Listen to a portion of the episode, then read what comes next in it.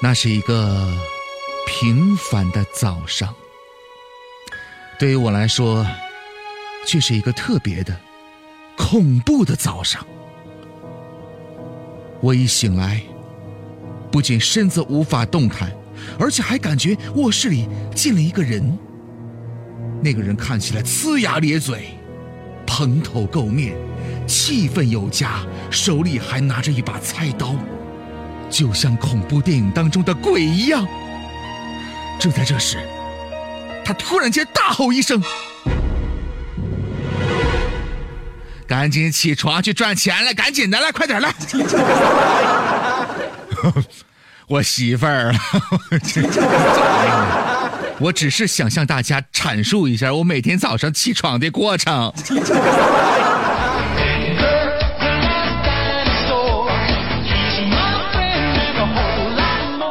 对于我这种起床困难户来说呢，刚才那是我每天经历的。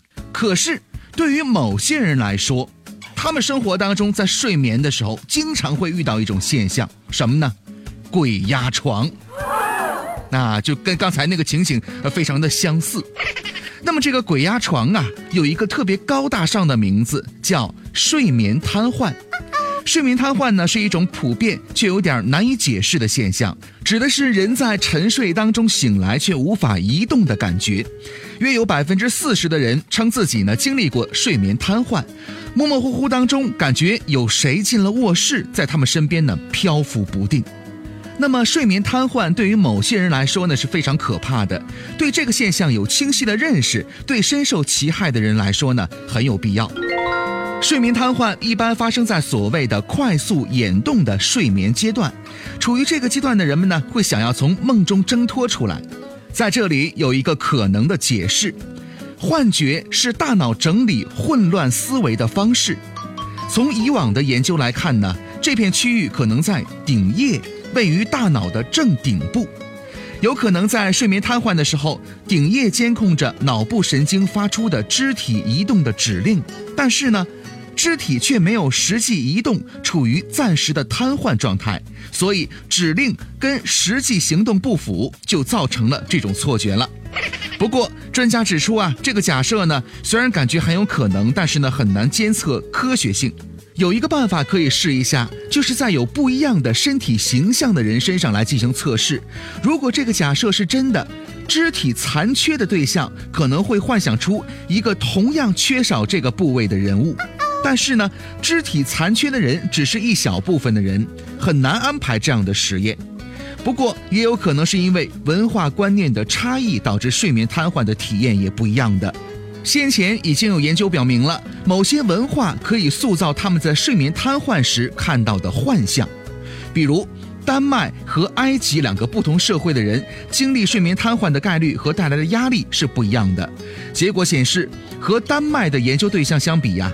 埃及人的睡眠瘫痪症呢更加频繁，麻痹时间也更长，而且对死亡的恐惧也更大。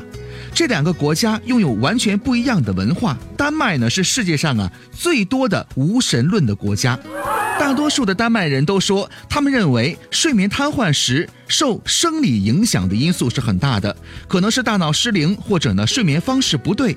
而埃及人呢，则更倾向于认为睡眠瘫痪是由超自然因素导致的。在另一项的调查当中，埃及研究对象里呢，有一半的人说呢，他们的睡眠瘫痪现象呢，其实是因为伊斯兰神话里邪恶的神灵搞鬼。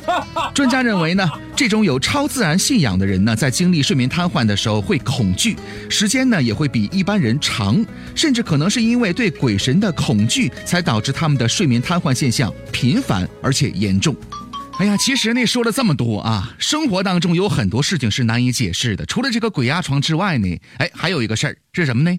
咱总说日有所思，夜有所梦，哎，都说这个梦是心头想，你想什么他就梦什么。但是呢，还有另外的一种说法，就是梦总是反的。你看，我昨天晚上我就做了一个梦啊，我在梦里边我就我就梦见我丢了六块钱。我当时一合计，那梦都是反的呀！哎呀，苦尽甘来呀！这么多年，终于有回头钱儿了，我就特别乐呵。结果今天早上我一出门，那真是验证了这个梦，梦是反的。你看，我梦见我掉了六块钱，结果我一出门，那我我我掉了九块钱，梦真是反的呀。